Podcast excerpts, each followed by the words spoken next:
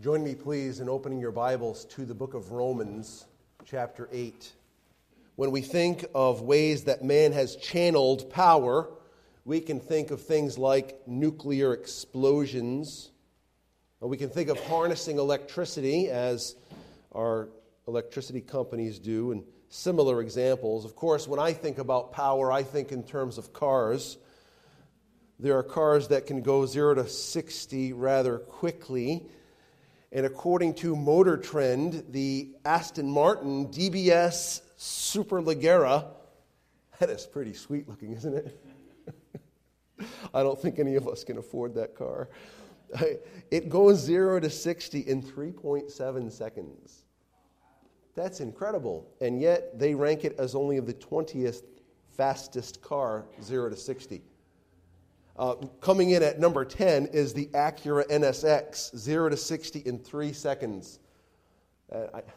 That's pretty nice, too. I've seen one of those traveling about this city, actually. One time I saw it at Walgreens over on Hoxie Four Corners.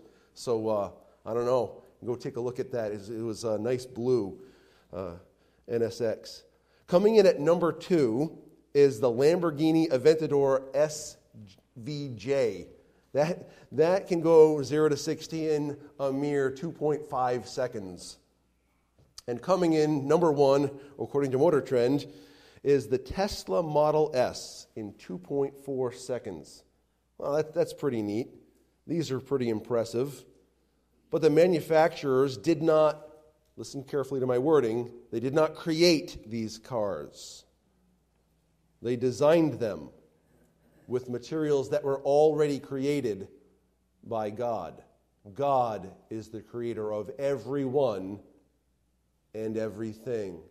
And so men have designed items, but all things were only created by God.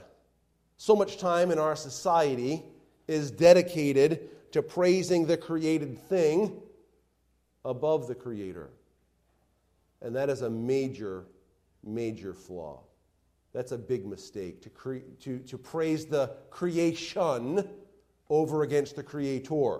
God is the creator, and he is all-powerful. All of the powerful things that we see with our eyes come from a supply that is inexhaustible. God's almighty power. Power, in so many ways, is impersonal. Now, you might name your car Eleanor, if it's a certain kind, or you might have another car, you might have a name for it, or you might say, "Look at my beautiful," I don't know what you do with yours. Cars are impersonal, even if you want to personalize them. Power is impersonal. If you stick your tongue in that lightning, that electric outlet, I'm going to say it's probably not going to care who you are. It's still going to do its damage to you. It's just going to run through you. Of course, you do have circuit breakers. Still don't do it. Power is impersonal. However, God is not impersonal. God is almighty, and God is not impersonal. As we continue our study of Romans chapter 8 this morning, we must note that our celebration of the statement, "There is therefore now no condemnation to those who are in Christ Jesus," our celebration of this is based upon a personal, powerful working of God. And we should observe, as we read this text and consider this text, we should observe that this is the working of a triune God. God the Father, God the Son, and God the Spirit are all demonstrated and spoken of in this passage of Scripture that tells us about the fact that we are never in any way condemned. We will never be punished because our sin has been dealt with in the person of Jesus Christ. In these verses, we see the Father sending his Son, who condemns sin in his flesh. And we see the Spirit of God setting us free from the principle of sin that leads to death. So we're going to read through the text, and then we're going to recap where we left off last week, and then we'll move forward. Romans chapter 8, beginning in verse 1. "There is therefore now no condemnation for those who are in Christ Jesus. For the law of the Spirit of life has set you free in Christ Jesus from the law of sin and death. For God has done what the law, weakened by the flesh, could not do by sending his own Son in the likeness of sinful flesh. And for sin, he condemned sin in the flesh, in order that the righteous requirement of the law might be fulfilled in us, who walk not according to the flesh, but according to the Spirit. Last week, we discussed these two main points. We are not condemned because we are united with Jesus Christ in verse 1. There is therefore now no condemnation for those who are, what does it say? In Christ Jesus. We're in Christ Jesus. God's Spirit, at the moment we turn from our sin and turn to Jesus Christ for our salvation, he placed us into the body of Christ. We were united with him, which lets us know that we died with him. When he was buried, we were buried. And when he rose, we rose. We're united together with him. Our sins have been dealt with. They've been condemned. And the life that has been demonstrated to the Lord Jesus Christ in his resurrection will be ours as well one day. He is the first fruits of those that sleep in Jesus. So we're not condemned because we're united with Christ. Secondly, we're not condemned because God sent Jesus Christ to condemn sin. We see that in verse 3. Take a look at verse 3 again. For God has done what the law, weakened by the flesh, could not do, by sending his own Son in the likeness of sinful flesh, and for sin, he condemned sin in the flesh. God has done what the law could not do, not because the law was weak, but because we are weak. That's what chapter 7 tells us. Oh, I want to do this, but I do that. I don't want to do this, and I do it anyway. It's not the law's fault. It's not God's fault. It's not the world's fault. It's not your wife's fault. I know you want to blame her. It's not even Satan's fault. Oh, the devil made me do it. No, he didn't. You made you do it. Let everyone say when he is tempted, they can't say, I'm tempted by God. Why? Because God can't be tempted with evil. Neither tempteth he any man. But every man, that's you and that's me, every man is tempted when he is drawn away by his own lust and enticed. Then when lust conceives, it brings forth sin, and sin, when it's finished, brings forth death. Do not err, my beloved brethren. Every good and perfect gift is from above, comes down from the Father of lights, with whom there is no variableness nor shadow of shifting or shifting shadows. God doesn't tempt us. Well, there might be temptation in the world, and there might be temptation from Satan. There might be a temptation within my household, but the sin comes from here. The law was not weak. I am weak. God tells us that. The law could not do this, but God has done something that the law could not do because of our weakness. How did he do something? He did this by sending his Son. That's what it says. For God has done what the law, weakened by the flesh, could not do by sending his Son. This is how he accomplished it. He sent his Son. Jesus came humbly as a man. He came in the likeness of sinful flesh. The Bible tells us in Philippians chapter 2, verses 6 and 7, speaking of Jesus, who, being in the form of God, did not consider it robbery to be equal with God, but made himself of no reputation, taking the form of a servant or a bondservant, and coming in the likeness of men. He came as a servant. He came in the likeness of men. In Hebrews chapter 2, it talks about the fact that he came in accordance with the seed of Abraham. And then in 1 John chapter 4 and verse 2, God's word says this, by this you know the Spirit of God. Every spirit that confesses that Jesus Christ has come, how? In the flesh, is from God. So Jesus came humbly as a man. Of course, we also know he came as God in the flesh. We see that in John chapter 1 very clearly, don't we? But he also came righteously fulfilling the law. The Bible tells us in Matthew chapter 5 and verse 17, "Do not think that I have come to abolish the law or the prophets. I have not come to abolish them, but to fulfill them." To fulfill them, to satisfy them, to accomplish them. And we see that Jesus was tempted in every way like as we are, yet without sin. Jesus came righteously, fulfilling the law. And then we want to notice this, that Jesus came sacrificially, laying down his life as a sin-removing, guilt-canceling sacrifice. Now, we're not going to take the time to turn to passages here because we talked about this last week, but Romans chapter 3 speaks about Jesus being the propitiation, the mercy seat, where the blood is sprinkled. Jesus is that mercy seat. He settles God's wrath against our sin. And then we also could look at Hebrews chapters 9 and 10. The blood of bulls and goats could never take away sin, but Jesus did once for all by the laying down of his own life. He removed our sin forever. So we see this. Jesus came. He came as a man, humbly. He came righteously, fulfilling the law, and he came sacrificially, taking away our sin. In these ways, the end of verse 3, in these ways he condemned sin in the flesh.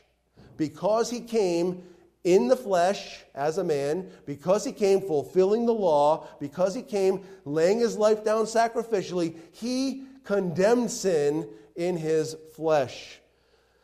Douglas Moo made this comment. I thought it was useful for us. Believers are no longer condemned because in Christ sin has been condemned. Now take a look at a couple of passages with me.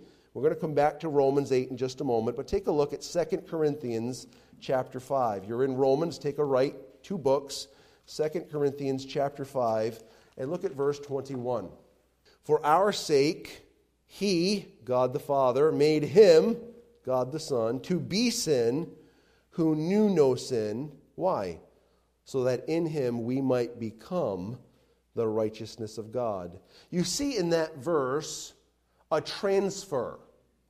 Now the word justification is not used in 2 Corinthians chapter 5 and verse 21, but the word justification is demonstrated. Because Jesus, who knew no sin, became sin for us. So our sin was transferred to him. Why?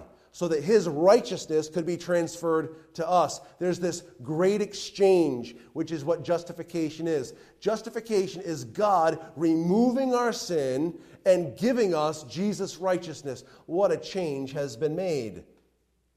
This is the basis of us not being condemned, because Jesus condemned sin in his flesh. Take a look at Galatians chapter 3. Look now at verse 13 with me. In verse 13, the Bible says, Christ redeemed us from the curse of the law by becoming a curse for us. For it is written, cursed is everyone who is hanged on a tree. That is that's an astounding passage. Jesus stood condemned and cursed by whom? Oh, the Romans. Oh, the Jews. Well, they tried their best, but the condemnation that he received was from his Father. Why? Because upon the Lord Jesus Christ was imputed sin. He didn't earn sin, he didn't commit sin, but he was charged guilty of sin. He became sin for us. But because he was the perfect, spotless Lamb of God, as he hung there on the cross, God accepted his sacrifice. And the reason we know is that 3 days later, God raised him up triumphantly over death. Thank you. He raised him up triumphantly over death. And because of that, sin has been condemned. Sin has been condemned. Because God sent his Son in the likeness of sinful flesh and as a sin offering. It says for sin. You could translate that. And for a sin offering, God through him condemned sin in his Jesus flesh. This is glorious. And you, if you know Jesus Christ as your Lord and Savior, have experienced the benefits of Jesus condemning sin in the flesh. In 1 John chapter 1 and verse 9, which we know well, it says, if we confess our sins, he is faithful and just to forgive us of our sin and to cleanse us from all unrighteousness. God is faithful, means he'll do it every time, and he is just. That's an important word. That means when God forgives me for my sin, it's not like he sweeps it under the rug or just simply casts it into the sea. He doesn't simply toss it as far as the east is from the west. It was first attributed and paid for. God is just. It's right. It's right for God to forgive my sin when I confess it. Why? Because Jesus was condemned for that sin. He condemned sin in the flesh. So every time, my friend, brother, sister in Christ, every time you realize your sin in that day, maybe you got angry, maybe you were tempted, you were lustful, you were a glutton, whatever the problem may have come up in a day, and you go before the Lord and you say, dear Father, I know that I was wrong. I recognize my sin. I see my sin as you see my sin. It's wrong. I've rebelled against you. Please forgive me. Every time you do that, you're acknowledging the fact that Christ condemned sin in his flesh. You benefit every single day from what we're reading in Romans chapter 8. I benefit every single day from what we're reading in Romans chapter 8. God will not condemn his people because we're in Christ. Why is that so important? Because Christ, in his arrival and his work on earth, put an end to the condemnation associated with the sin of the believer. Praise be to God. Head back, please, to Romans chapter 8. Our freedom from condemnation did not come through the law or our own efforts. Our freedom from condemnation is completely tied to God's work, his power on display. Now we come to the third major item of this small section at the beginning of Romans chapter 8. We are not condemned. God's Spirit sets us free. We see this in verse 2. We are not condemned. God's Spirit sets us free in verse 2. Look at what it says. For the law of the Spirit of life has set you free in Christ Jesus from the law of sin and death. For the law of the Spirit of life has set you free in Christ Jesus from the law of sin and death. God has set you free through his Spirit. The word there is in the past tense. It's an aorist, which means it's already taken place. We've already been sprung free. The bondage that once hung over us, bondage to sin, bondage to death, bondage to my flesh, God has sprung me free because he's entrusted this work to the Spirit of life, the Spirit who produces life. Take a look, please, with me at the Gospel of John, chapter 8. The Gospel of John, chapter 8. Take a left through the book of Acts, and you'll find the book of John. John, chapter 8. And we see an account in the ministry of the Lord Jesus Christ dealing with Jewish people who are contending with him. Listen to what he says, beginning in verse 31. So Jesus said to the Jews who had believed in him, if you abide in my word, you are truly my disciples, and you will know the truth, and the truth will what? Set you free. They answered him, we are offspring of Abraham and have never been enslaved to anyone. How is it that you say you will become free?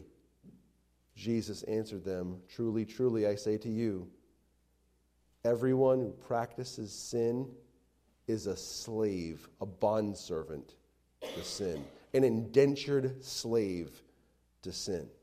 The slave does not remain in the house forever. The Son remains forever. So if the Son sets you free, you will be free indeed. The Son, who is he talking about? Himself. the Lord Jesus can set you free from slavery to sin. And that's what Romans chapter 6 tells us. It tells us all about Jesus setting us free from slavery to sin. Take a look at Galatians chapter 5. Galatians chapter 5.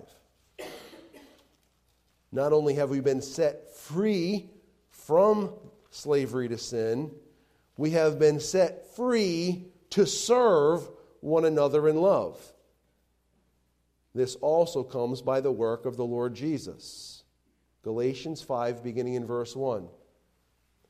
For freedom Christ has set us free. Stand firm, therefore, and do not submit again to a yoke of slavery. Look down at verse 13. For you were called to what? Freedom, brothers. Only do not use your freedom as an opportunity for the flesh, but through love serve one another. Not only does the Lord Jesus set us free from bondage to sin, He sets us free unto a liberty to serve one another in love. It is a joy that we have been entrusted with to serve one another in love. Now back in Romans chapter 8 and verse 2, we have to answer the question, well, what is it that sets us free? In John chapter 8, it's the Lord Jesus setting us free from slavery to sin. In Galatians chapter 5, it's the Lord Jesus that sets us free to serve. But in Romans chapter 8 and verse 2, there's a what? A what that sets us free. Take a look again at verse 2 of Romans 8. For the law of the Spirit of life has set you free in Christ Jesus from the law of sin and death. The law. Now he's not referring to the Mosaic law. He's referring instead to a principle or a ruling authority. This law of the Spirit of life, this principle of the Spirit of life that he's already told us that we're supposed to live by. In chapter 7 and verse 6 it says this, but now we are released from the law, having died to that which held us captive, so that we might serve in the new way of the Spirit, not the old way of the written code. And so he's talking about that again here in chapter 8 and verse 2. He says, the law, the principle of the Spirit of life, has set you free. The Spirit produces life. He's called the Spirit of life. The law of the Spirit that produces life has set you free. Let's take a look at a couple of verses about this, all right in Romans. Look at chapter 6. Chapter 6 and verses 22 and 23. Now we're talking about what has set us free. The reason we're talking about what has set us free is because there's no condemnation for us because we've been set free. The principle that comes through the Spirit of life. Now, the principle doesn't give us life. The principle tells us about the life that comes from the Spirit. The Spirit is the one that actually springs us, sets us free, but it's a law or a principle that lets us know of this. The Spirit produces life is what we're talking about right now. Look at Romans chapter 6. We'll start in verse 21 just for a little bit of context. It says, but what fruit were you getting at that time from the things of which you are now ashamed? He's talking about the fact that we were slaves of sin in verse 20. The end of those things is what? Death. Sin leads to... All right, let's try this again. Sin leads to death. Very obvious from that context. Now, verse 22. But now that you have been set free from sin and have become slaves of God, the fruit you get leads to sanctification and its end what? Eternal life. Verse 23. For the wages of sin is death, but the gift of God is eternal life. How? In Christ Jesus our Lord. Look now at chapter 8. Chapter 8 and verse 6. Chapter 8 and verse 6. For to set the mind on the flesh is death, but to set the mind on the Spirit is life and peace. The Spirit produces life. In 2 Corinthians 3:6, listen to what Paul writes to the Corinthian church. That God has made us sufficient to be ministers of a new covenant, not of the letter, but of the Spirit. Why is that important? For the letter does what? Kills. The law brings about death because the law reveals our sin. But the Spirit does what? Gives life. Think about that. The Spirit gives life. Now, later on in Romans chapter 8, he's going to talk about the fact that if you are led by the Spirit, you are a son of God, right? And if you're a son of God, the Spirit of God is going to cry out through you, Abba, Father. And so you're a joint heir with Christ. You're a son of God. The Spirit dwells within you because he's given you life. You've been adopted into God's family. Thomas Schreiner made this statement: the life-giving Spirit liberates believers from the principle of sin and the principle of death. Because the Spirit sets us free from sin's power, we gain confidence that God has set us free from sin's penalty, which is death. So as you look at verses 1 and 2 and try to understand them together, it says, there is therefore now no condemnation to those who are in Christ Jesus. Why? For the law of the Spirit of life has set you free from what? Condemnation in Christ Jesus, from the law of sin and death. So God has done this work through his powerful Spirit. This gives us further reason to understand and know that there is therefore now no condemnation for those who are in Christ Jesus. We are not condemned. Why?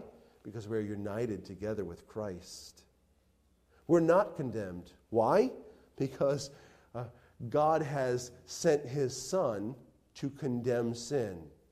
We're not condemned. Why? Because the Spirit has set us free from the law of sin and death, the sin that results in death.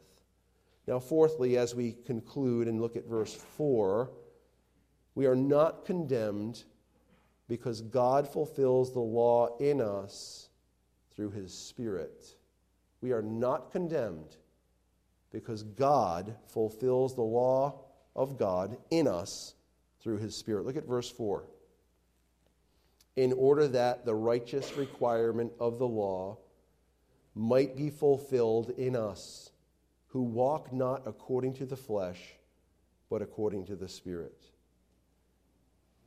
God is doing something, and where is that activity located? In verse 4. I'm going to give you just a moment. Read verse 4 to yourself. God is doing something. Where is the activity taking place? In us. In verse 3, he says, for God has done what the law, weakened by the flesh, could not do. How did he do it? By sending his own Son in the likeness of sinful flesh, and for sin, he condemned sin in the flesh, in order that, that's a purpose word, in order that the righteous requirement of the law might be fulfilled where? In us who walk not according to the flesh, but according to the Spirit. So let's talk about this. This is still further proof that we are not condemned. Not only does sin and its penalty not lord over us anymore because God's Spirit has actually set us free, we also have God's Spirit actually producing righteous actions in us. God's Spirit actually produces righteous deeds in us. The word there is dikaioma. It's a nice one to say. Dikaioma. It means righteous deeds. And I want to take just a moment. We're going to do a little word study. We're not going to look at every instance of its use, but we're going to look at 5 of the 8 uses.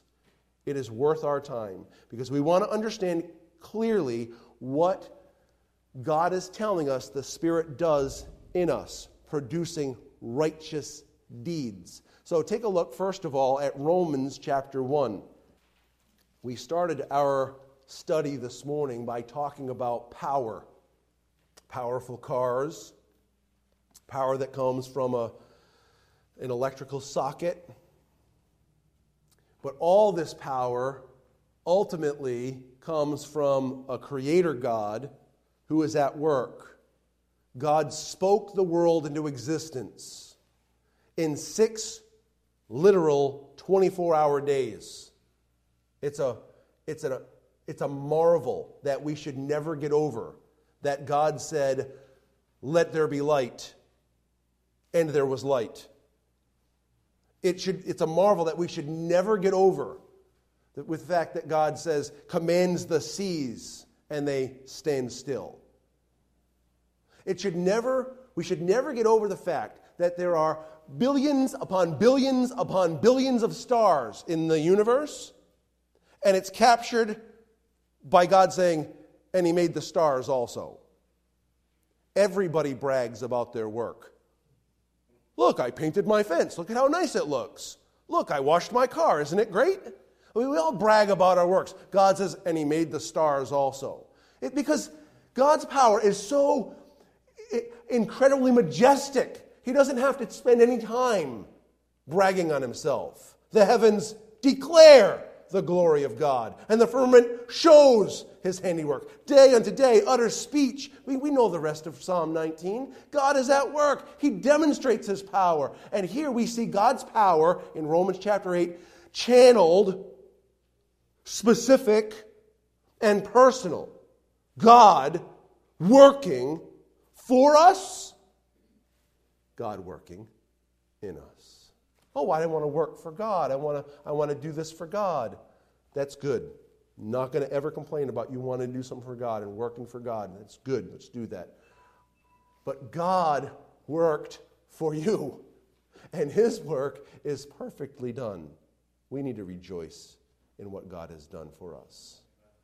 God works in us righteous deeds. We're in Romans chapter 1. Take a look at verse 32. We're going to see that word used here. Verse 32, though they know God's righteous decree, that is the word dikaioma in the Greek. Though they know God's righteous decree, that those who practice such things deserve to die, they not only do them, the things opposite of it, but give approval to those who practice them. And so that's a usage of the same word in the same book. Look at chapter 2. Chapter 2 and verse 26. Paul writes, so if a man who is uncircumcised keeps the precepts of the law, will not his uncircumcision be regarded as circumcision? What we're looking at keeps the precepts of the law. This righteousness, it's righteous deeds. It's something actually being accomplished. Look at chapter 5 now and verse 18. We're studying this word, dikaioma, that in order that the righteous requirements of the law might be fulfilled in us. We're in Romans chapter 5 and verse 18. We'll see the word used there as well. It says, therefore, as one trespass led to condemnation for all men, so one act of righteousness leads to justification and life for all men. And so we see this righteous deeds imputed to our account there. Take a look now at the book of Revelation chapter 15, the last book of the Bible, Revelation chapter 15. And I think we really see it come crystal clear in these two texts in the book of Revelation. Revelation chapter 15, we'll start first with 15:4. In Revelation 15:4, God's word says, who will not fear, O Lord, and glorify your name? For you alone are holy. All nations will come and worship you for your, say these two words with me please, righteous acts have been revealed. That's our word, dikaioma. Righteous, what? Acts. Look now at chapter 19, Revelation 19 and verse 8. For some fun, we'll start in verse 6. Revelation 19:6. Then I heard what seemed to be the voice of a great multitude, like the roar of many waters and like the sound of mighty peals of thunder, crying out, hallelujah! For the Lord our God, the Almighty reigns. Let us rejoice and exult and give him the glory, for the marriage of the Lamb has come, and his bride has made herself ready. It was granted her to clothe herself with fine linen, bright and pure. For the fine linen is, what does it say? The righteous deeds of the saints. I think we have a pretty clear understanding of what dikaioma stands for. Righteous deeds. Now, in justification, everyone is justified by faith alone through grace alone, in Christ alone. In justification, God removes our sin and imputes to our record Jesus' righteous deeds. That's good. That's glorious. In this passage back in Romans chapter 8, as you head back there, the Spirit is accomplishing these righteous deeds where? In us. Not on our account, but in us, that the righteous requirement of the law might be fulfilled where? In us. This is not talking about justification, as glorious as justification is, and as much as I'd love to talk about more discussions about justification, that's not what he's talking about here, and he makes it very clear as we come to the last two phrases of verse 4. It says, who walk not according to the flesh, but according to the Spirit. This passage is talking about performing these righteous deeds in us while we walk according, kata, according, pneuma, the Spirit. Kata pneuma, as we walk according to the Spirit, not kata sarx, not according to the flesh. He's telling us it's not about the fact that the law was weakened by the flesh. Remember that statement earlier? The law, weakened by the flesh. We're not dependent on the flesh right now. God has done what the law, weakened by the flesh, could not do. And the same thing not only happens in justification when he condemns sin in the flesh, the same thing happens in our walk with God, which we call sanctification. The process whereby God is making us holy. The process whereby God is causing us to be more like His Son and our Savior, Jesus Christ. Who is doing this work? The Spirit is. The Spirit does this in us as we walk according to the Spirit rather than according to the flesh. We've been told in Galatians 5:16 that we are to walk in the Spirit. And when we walk in the Spirit, we will not gratify the desires of the flesh. God is at work in us. And when we walk in the Spirit, not only do we not gratify the desires of our flesh, what else does that passage end up telling us? The fruit of the Spirit is love, joy, peace, long-suffering, gentleness, goodness, faith, meekness, and temperance. Against such there is no law. Why? You don't need the law when the Spirit is working righteous requirements within you. It's a beautiful thing. You see, the gospel brings us unto Christ. The gospel continues its work as we walk with Christ. God is not using a law to make us perfect. It can't do that. God is using the gospel to make us draw near to Christ. So the same faith that we had to come into Christ is the same way we walk in Christ. Have you heard that one before? Colossians chapter 2, verses 6 and 7. He tells us, be rooted and grounded. As you received Christ Jesus, so walk in Him. You see, we're seeing the key to spiritual growth. As we think about this, I want to ask you these couple of questions. Whose power is on display in Romans chapter 8, verses 1 through 4? Whose power is on display? God's. God's power is on display. Okay, here's a second question. Who should be praised? God. This is what the gospel's for, to tell us it's not about me. It's about Him. The work has been done, and the work continues. The work has been done in establishing an eternal perfect record. The work continues as God works that righteousness in me today and in you today. Thank the Lord. When God puts His righteousness on display through His power in us, we who are weak, we see a chasm between the good law that could not produce righteousness and the good gospel, which does produce righteousness. This righteousness on our record is why we're not condemned. And this righteousness in life gives evidence of our being united with Jesus Christ. God is proving that He's dwelling within us. God is proving that we're His children. God is proving that His Spirit dwells in us as we see the righteous requirements of the law fleshed out in our lives. We need this. This is not law preaching. This is gospel preaching.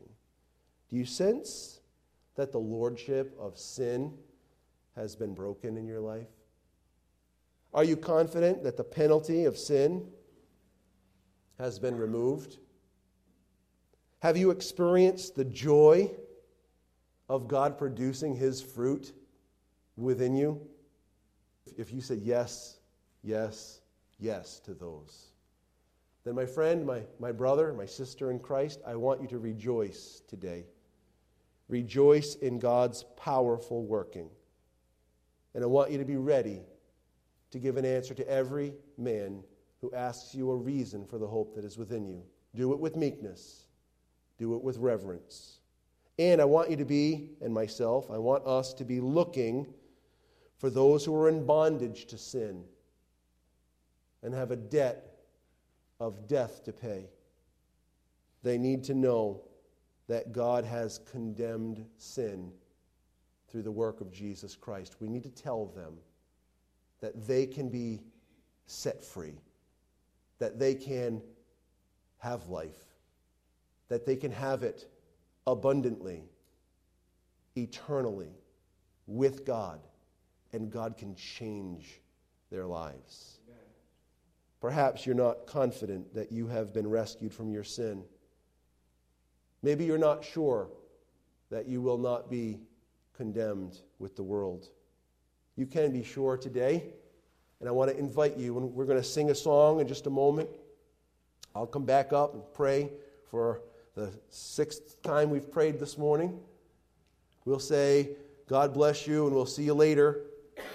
But if you aren't sure that you've been rescued from your sin, you're not sure that that condemnation has been removed from you, come on down the front.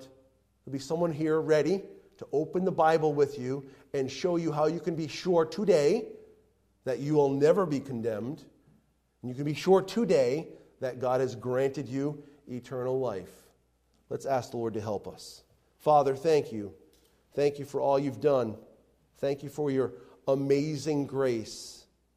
How sweet the sound that saved a wretch like me. I once was lost, but now I'm found. Was blind, but now I see. Because of your work, through your Spirit and your Word, based upon the work of your Son, Jesus Christ, and your glorious plan to save people who are broken and sinners and unworthy. You saved people like me for yourself. We rejoice in you. And we also rejoice that you don't leave us to fend for ourselves once you rescue us from our eternal problem. You also walk with us. You're in us. And you work your righteousness in us. Father, we want to demonstrate your righteousness in this life for your glory and for the sake of our neighbors seeing that people's lives can be changed, including their own. Father, use us this week to influence other people, to give the gospel to others, and may they turn from their sin and turn to Jesus Christ for salvation. We pray this in Jesus' name. Amen.